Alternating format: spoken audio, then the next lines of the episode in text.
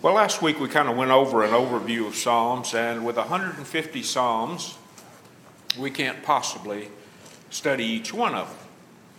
But I've made it possible, if you're willing and you would like to, that you can. Uh, there. You can go to the website uh, that I have. It's called a BibleStudy.com. Or if you're on Facebook, you can go to Bruce's Bible Study. Uh, and each day I am posting uh, my morning studies of Psalm from 1 to 150, and it'll take a while. Some days I might not feel good and might not post it, but they'll be there. If you don't have internet access, I'd be happy to download those for you or, or send them to you digitally, but you got to let me know. And uh, I mean that.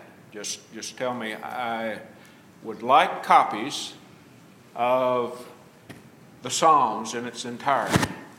And I may finish that maybe this summer, I don't know. But that's my aim is for those of you, since we can't do a uh, chapter by chapter study, uh, for those of you who would like to do that for your morning studies or your uh, teaching others, that's available. As we go through our uh, review, I wanted to see, first of all, if you all had any questions as I rush through our introduction. I'm going to sum up in a few slides what I talked about, and hopefully that'll clear your mind. So, if there are no questions, the purposes of Psalms, and I said I'm going to approach this as a way to encourage us to be like psalmists, giving God richer, more intimate, more thought out praise, communicate with Him as our Father, as Abba, Daddy, Pop, however you call your Father, that's how intimate we ought to be with God. But the Psalms teach us moral principles. It teaches us about the bad and the good, and it begins in chapter 1 talking about the godly and the ungodly, the benefits of those, and it continues on through uh, Psalm. It is also a book of praise of God. And many of us have our favorite psalm. We like Psalm 23 or Psalm 100 or Psalm 43 or 19, and we can name our favorite psalm.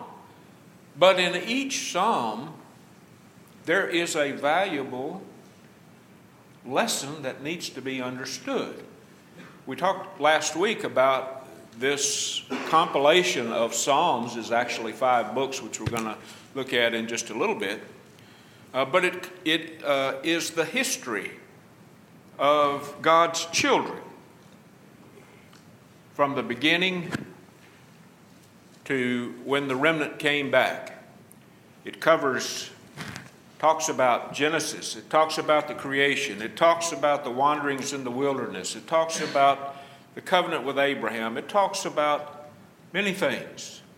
1,100 years of writing praise to God and devotion and historical remembrance, which we're going to talk about tonight. We're going to look at the historical roots that are found in Psalm of God's children. Uh, but this history is also dealing with God's relationship with man and man's relationship with God. How was that? Was it pretty steady? Turbulent. Turbulent. It was turbulent. One day everything's fine, the next day it's bad. One day God is so good, and the next day He's trying to kill us. Is that how we feel sometimes? Sometimes we may have a different opinion of God and how He's reacting with us. And this helps us to understand that if that's so, we're not the only ones going through this. That's what I love about the Bible. I can find myself in many books, depending on how I feel that day. Whether I'm praising God or saying, Why are you doing this to me? Why is my neighbor here uh, doing evil all day long and he's got a nice car and this and that? man's relationship with God and God's relationship to man, which one was more just? Well, that's an easy question, isn't it? As a father, did you ever get mad at your father because he disciplined you, but you knew you needed it? Yeah, we do. Confession, sorrow for sin. We're going to look at a couple of uh, Psalms later on in, in the lesson tonight uh, where there was great sin going on. And a lot of these things, uh, a lot of these Psalms that we'll read during the class, we're going to remember when Leland uh, taught us about the Davidic uh, time period. We're going to remember the wanderings uh, in Exodus. We're going to remember all the things that went before and gain valuable insight that was used later on in their worship during this period. They worship God. We sing Psalm 19. We sing other Psalms, Desert of Sorrow and Sin, where we talk about the wanderings in the, in the uh, desert. And confessions. Sorrow, being sorry for our sins. And when you read Psalms, you read in those things that their confession was deep and heartfelt. Prophetic, even though the book of Psalms is not a historical book, it's full of history.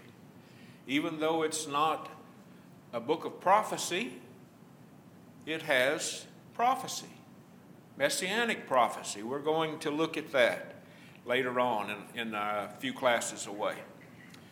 And then offering thanks to God in prayer. Do we really portray our emotions, our heartfelt emotions when we pray for thanksgiving? Or inside our heart, do we just say, Thanks, God, I, I really needed that? Or thanks, God, I deserve that? Or just a quick thank you? Do you ever tell Him that specific things you asked for and He gave to you? How benefited we are from that? How gracious He has been to us? And to give us those things that are good. And it also, uh, I'm going to I'm gonna blame uh, Carrie for my excuse here, but my printer just went ahead and typed in 679 there on number seven. But it expresses the pain of human affliction. What sort of affliction did the children of Israel experience? And you all can talk. Oh, God brought judgment on them God brought judgment on them for what? for, for their sin. And he brought uh, nations in and uh, they oppressed them and did all sorts of things. That's right. He withheld water from them, withheld lots of things from them, but he gave them lots of things too. Gave them lots of problems where they were digging holes and hiding in, uh, I'd call them foxholes or caves uh, from people who oppressed them. They were afraid to go out. And so we see the sorrow that they experienced in captivity, through the wanderings in the desert, through wars, and through sin. How about meditation? Do you ever read the book of Psalms? And after you read it, just sit and meditate upon what was going on, why it was being said, and even how how it was said. Meditation is important for us to learn. Meditation is important for us to understand the fullness of God's Word because we think about what the writer has said, and sometimes we may go get another translation uh, which may express it better. Sometime we may ask our brother or sister, what does this mean? What, what did he uh, imply here, or what is, what is written for me to understand? And then finally, it shows uh, God's wrath being invoked upon rebellious sinners, and they're asking for his protection. Did that ever happen? Did they desert God and then wonder where he was? Why he was not near anymore? Why they weren't benefiting from his love and mercy? Any questions on the purposes of our study? Okay. You're going to have an easy night, Michael. Well, we said who wrote the Psalms and when? There's several authors Moses, David, Solomon, Asaph, the sons of Korah, and there are others that are unknown. Some we just don't know who wrote those Psalms. People have guess, uh, have a guess as to who may have written them because of the content, but we really don't know. And we said it was written from around uh, 1500 to 400 BC. Now, I mentioned last week that Psalms is sometimes called the Torah by the Hebrew people because it contains the five books of the Pentateuch Genesis, Exodus, Leviticus, and Numbers. That's five books. So the Genesis section, Psalms 1 through 41. You want to put a paper clip on that, a big paper clip on those, you could say, okay, that's book one. What's it talking about? Issues related to mankind, dealing with enemies, people hurting us, being in need, being in uh, sorrow. And then book two, Psalm 42 through 72, is the Exodus session. And what do you think it talks about? Deliverance, redemption, national ruin. What happened to them in the desert? Did they face national ruin? Ever? as a nation, as a people? What did God say when he just got so upset and he told Moses, What? I'm going to wipe you out. That's national ruin. God says, I'm going to choose somebody else. I'm going to pick somebody else to be my people if you can't do what you need to do. Were they redeemed?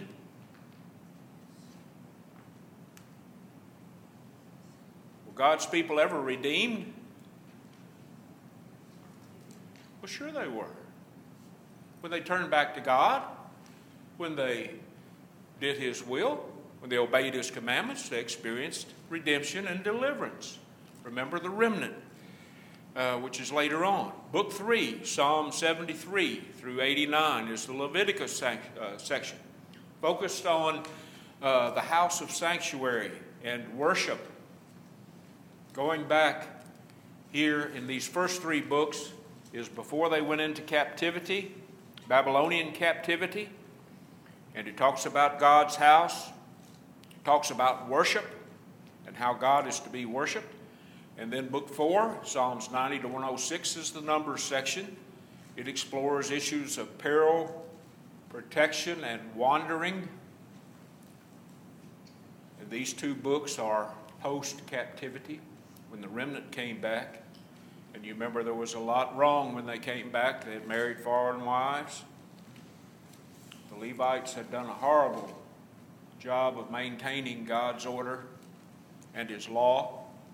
And then Book 5 is the Deuteronomy section praising God and His Word. Uh, we put up a slide last week that showed in the beginning, before captivity, there was a large number of laments and few praise. And by the time you get over here to when they came out of Babylonian captivity, there was much praise and very few lament psalms. So, uh, as we noted last week, before the Babylonian exile, after the return to Jerusalem, and we said that each psalm ends, or each book ends, with a doxology. And we said a doxology is praise to God. Can you think of any deeper meaning for doxology? What else is in praise.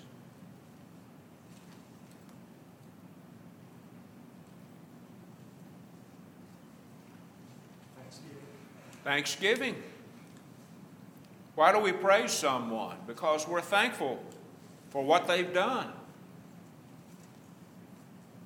You had a good sermon. Thank you. I praise you because I needed that. You've done something for someone, and certainly God has done much. And in our praise and in our doxology, certainly there's to be praise, but also thanksgiving that He cares for us, that He loves us, that He doesn't always give us what we ask for. And I thank God every day for that. All right. And then here's that slide, and you can notice the difference in the different books the decrease of laments as time goes on uh, to the increase in uh, praises. All right. Are there any questions on last week's lesson? Questions? Rain's lulling you to sleep. Do you have the cattle prod back there, Michael? You might have to shock people. All right. Tonight we're going to look at uh, Israel's, or the Psalms' historical roots. And uh, we look at history, and it's impossible uh, to interpret the Psalms without knowing the previous history uh, before captivity, going back to the creation, and going forward to the remnant coming back. Uh, it's a record of man's creation, the promises that God made to Abraham, the continuing fulfillment of that, and it's also uh, the promise of Christ, the Messiah, coming.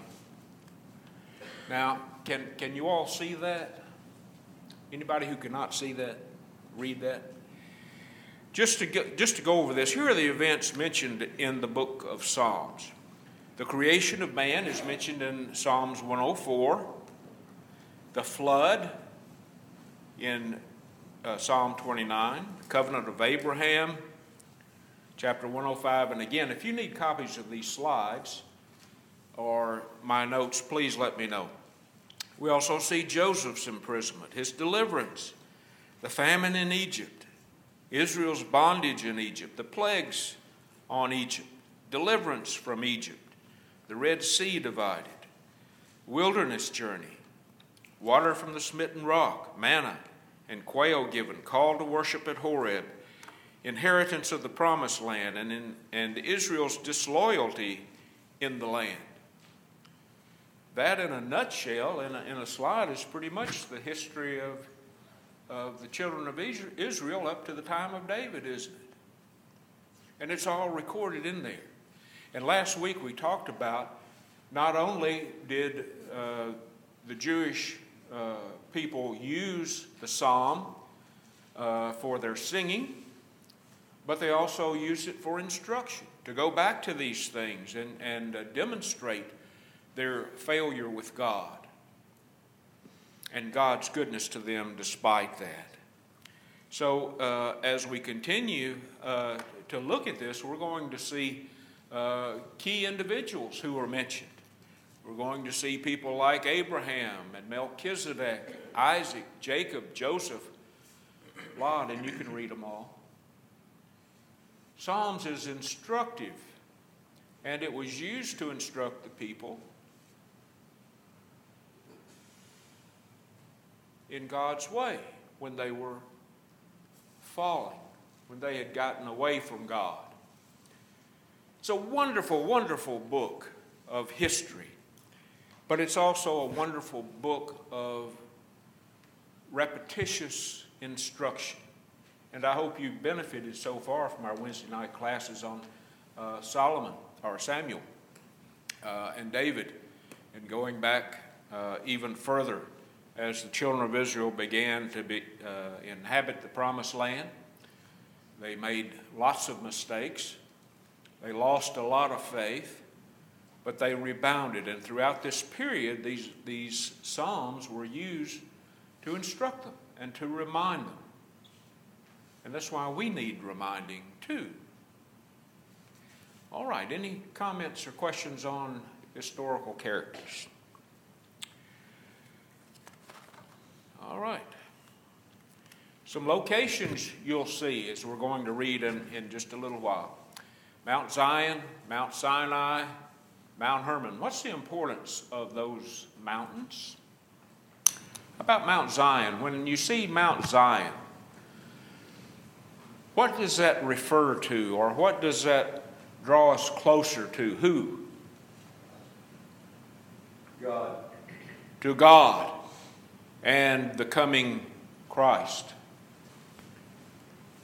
The writer of Hebrews talks about we have come to Mount Zion. How did we do that?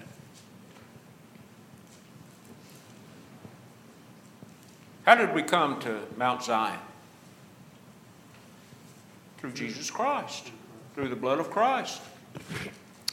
Mount Sinai, what's it known for? The law. Smoky, quaky, loud. God was there. What about Mount Hermon? What do you remember about Mount Hermon? This is a quiz for all the teachers, past three quarters. What happened at Mount Hermon?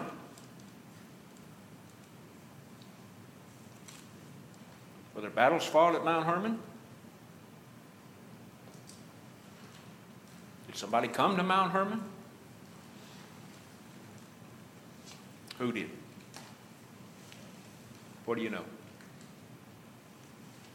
Okay, I'll let you think about that, and you can uh, you can report that in a five-page essay. All right. Provinces like Judah, Naphtali, Benjamin, Zebulun, and then enemies. Recognize these enemies Moabites, Philistines, the Edomites, Amalek, Tyre, Sidon. We read a lot of those in the book of Psalm. And it's important for us to understand these things from their standpoint. They remembered, their history had been passed down. It was in the text that they had that Ezra read to them as they worked on the wall. We're going to see events that are mentioned in Psalms creation, Exodus, Sinai, the wilderness wandering, the conquest, the Davidic reign, the exile, and, and uh, their return. And when we look at these, understanding these messages, what can we learn from creation? Did you ever think about that? Did you ever read first three chapters of Genesis? And say, well, well, God put everything in order, yes. God waited until everything was right and He put man on the earth. Yes. What else do you get out of the book of creation? The goodness of God. The goodness of God. God said it was good. Everything that He created was good.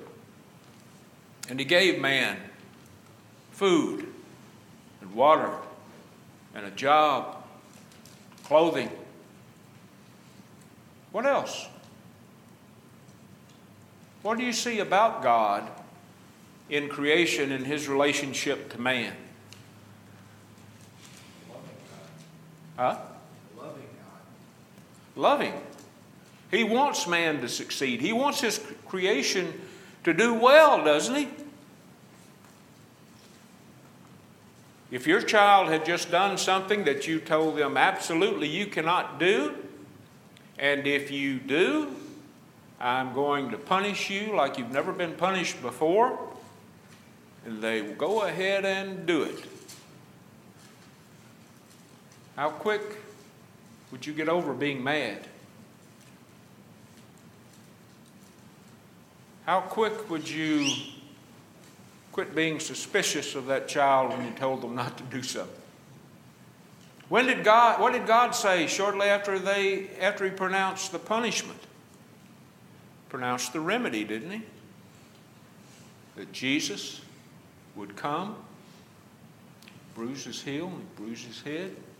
Satan wasn't going to win this, this match. He tried, and he kept trying, but he didn't.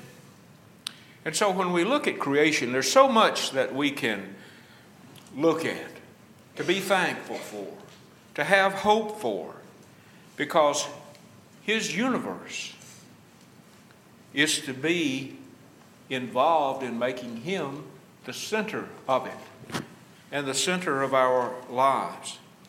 How about uh, the Exodus from uh, Egypt? What do we learn about God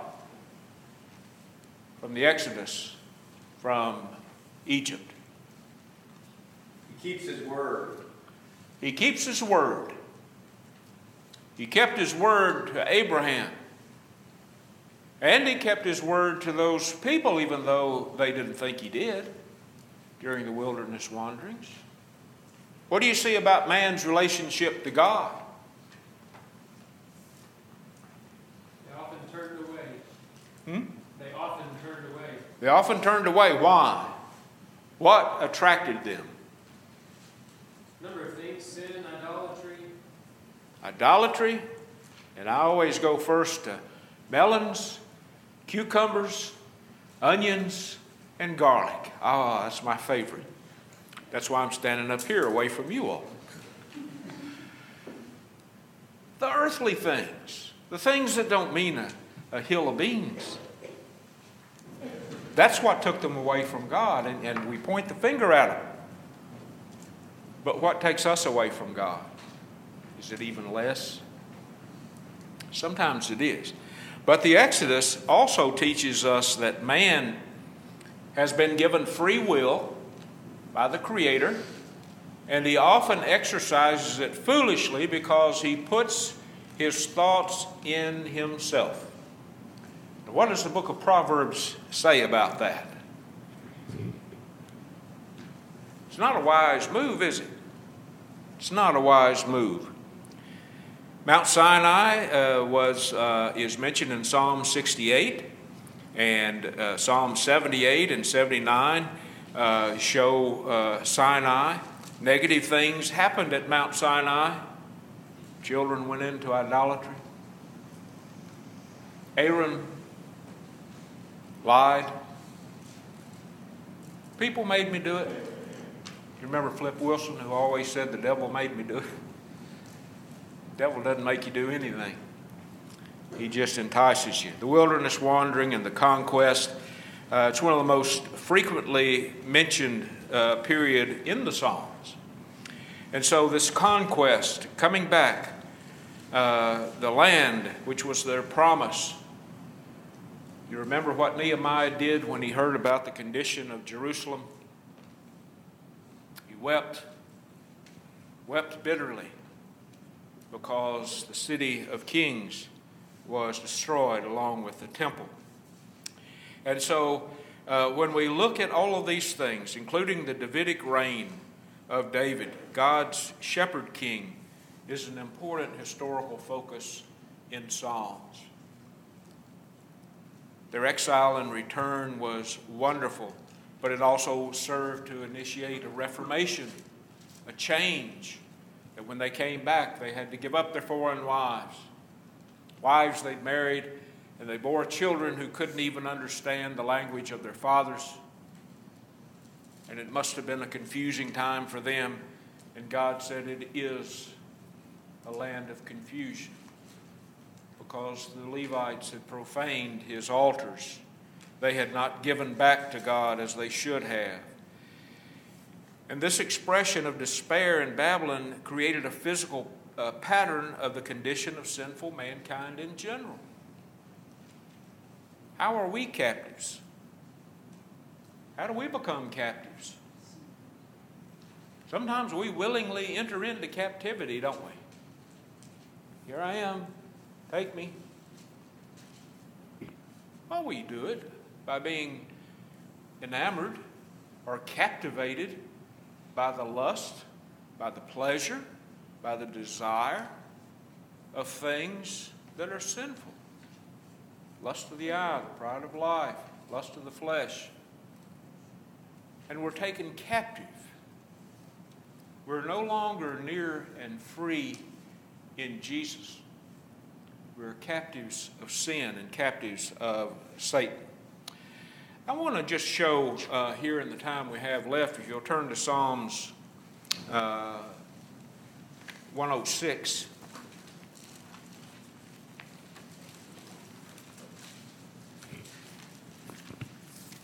Psalm 106. This will give you an idea of how they felt in captivity. Psalm 106. And I'm, we're not going to read all of that, but we're going to, I'm going to pick and choose some things. Praise the Lord.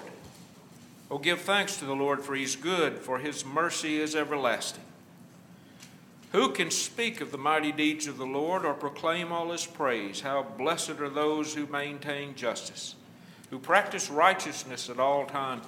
Remember me, Lord, in your favor toward your people. Visit me with your salvation so that I may see the prosperity of your chosen ones, that I may rejoice in the joy of your nation, that I may boast with your inheritance. We have sinned like our fathers. We have gone astray. We behaved wickedly. Our fathers in Egypt didn't understand your wonders. They did not remember your abundant kindnesses, but rebelled by the sea at the Red Sea. Nevertheless, he saved them for the sake of his name, so that he may make his power known. He rebuked the Red Sea, and it dried up, and he led them through the mighty waters as through the wilderness. So he saved them from the hand of one who hated them and redeemed them from the hand of the enemy. The waters covered their adversaries, and not one of them was left. Then they believed his words, and they sang his praise. Later on in verse 16, when they became envious of Moses in the camp and of Aaron, the Holy One of the Lord, the earth swallowed, opened up and swallowed up Dathan and engulfed the company of Abiram. And a fire blazed up in their company. The flame consumed the wicked.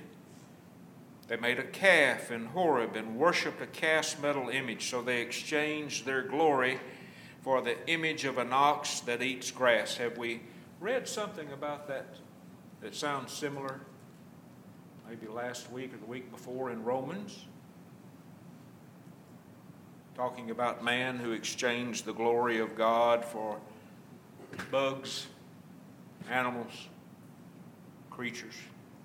They forgot God, their Savior, verse 25 or 21, who had done great things in Egypt, wonders in the land of Ham, and over and awesome things by the Red Sea. Listen to the latter part of verse 23. If Moses, his chosen one, had not stood in the gap before him to turn away his wrath from destroying them. Have we talked about that tonight? God was going to make a new people. These evidently were hard headed people. They couldn't understand what they were supposed to do. On down in verse 28, they also followed Baal Peor and ate sacrifices offered to the dead. So they provoked him to anger with their deeds. And a plague broke out among them. Then Phinehas stood up and intervened. So the plague was brought to a halt, and it was credited to him as righteousness. We talked about Phinehas. They also provoked him to wrath at the waters of Meribah so that it went badly for Moses on their account because they were rebellious against his spirit. He spoke rashly with his lips. They did not destroy the peoples as the Lord had commanded them. Who do you think that's talking about? A variety of people. Talk about Saul, we could talk about others, but here it's talking about those in the wilderness. They got involved with nations and they learned their practices. Give us a king. We want to worship this idol. And they serve their idols, verse 36, and shed innocent blood, the blood of their sons and daughters. How? Through Molech. Willingly sacrificed. Therefore, the anger of the Lord, verse 40, was kindled against his people, and he loathed his inheritance. So handed them over to the nations, and those who hated them rule over them. Their nation oppressed them and they sank down, the latter part of verse 43, into their guilt. What do you think about that? It's pretty depressing, isn't it? It's a recounting of what their fathers had done against God's goodness. Now let's go to Psalm 107. Here it begins the same way as, chapter, as Psalm 106. Give thanks to the Lord, for he is good, for his mercy is everlasting.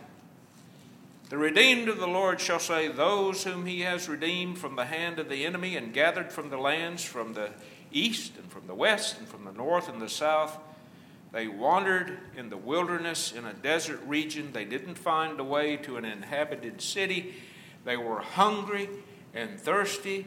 Their souls felt weak within them. And then they cried out to the Lord in trouble. And what happened? He saved them from their distresses. He also had them walk on a straight way. Now let's go down to verse 30. There were those who lived in darkness and in the shadow of death, prisoners in misery and chains because they had rebelled against the word of God and rejected the plan of the Most High. Therefore, he humbled their heart with labor. They stumbled, and there was no one to help. Then they cried out to the Lord in their trouble. What happened? He saved them from their distresses. He brought them out of darkness and the shadow of death and broke their bands apart. They shall give thanks to the Lord for his mercy. Verse 17 Fools, because of their rebellious way and because of their guilty deeds, were afflicted. Their souls loathed all kinds of food. Remember the manna? Remember the quail? They came close to the gates of death. What did they do? Then they cried out unto the Lord in their trouble. What happened? He saved them from their distress. And you can repeat this with me if you like. I, I don't like silence. Those who go down to the sea in ships, verse 23, who do business on great waters, they have seen the works of the Lord and the wonders in the deep. For he spoke and raised the mighty wind which lifted the waves of the sea. They rose up to the heavens and went down to the depths. Their soul melted away in their misery. They reeled and staggered like a drunken person and were at their wits' end. What did they do? Let's say it together. Then they cried out to the Lord in their trouble. Okay, a few of you. And what happened? And you can all say it with me. And he brought them out of their distresses. Verse 33. He turns rivers into a wilderness and springs of water into thirsty ground, and a fruitful land into a salt waste because of the wickedness of those who dwell in it. He turns a wilderness into a pool of water, and dry land into springs of water. Going down to verse 39, when they became few and lowly because of oppression, and misery, and sorrow, he pours contempt upon noblemen and makes them wander in a pathless wasteland but he sets the needy securely on high, away from affliction, and makes his families like a flock. The upright sees it and are glad, but all injustice shuts its mouth. Who is wise? He is to pay attention to these things and consider the mercy of the Lord. How would you contrast those two Psalms? One shows a people who are what? Re- disobedient, rebellious. Disobedient and rebellious against God. And all kinds of trials and troubles come upon them. What about chapter 107? Who are these people? These people have what? A tender heart. When they called on God, when they finally realized God was their only hope, they cried unto God, and God did what? Say it together. Who's that? Yeah. He heard them and He delivered them from their distress. The same God that we worship, the same God we're studying about tonight is ready to do that for us, isn't He? But what do we have to do? We have to turn to Him. What does that involve? What does turning to God involve? Just go and say, God, oh, they're after me. Oh, the tax people are coming. I just, I thought it would be a good idea. Help me, help me, help me. What do we need to do? Be obedient. First, we need to humble ourselves, don't we? We need to humble ourselves and admit to God, confess to God, I'm weak and I sinned. And it hurts. And I tell you what, if it hurts enough, we should be weeping that we have grieved the Holy Spirit, that we have grieved Christ, and that we've grieved our Father in heaven. And then we need to confess that sin and repent of it and say, I'm not going back there again, God, and I need your help to do that. And then what will God do? God will deliver us. Let's say, let's everybody say, God will deliver us from our iniquities and our troubles. Well, you've been a semi good class tonight. I appreciate you. And you know I love you, everyone. And as I always say, there's nothing you can do about it. So thank you for your attention and thank you for your comments tonight.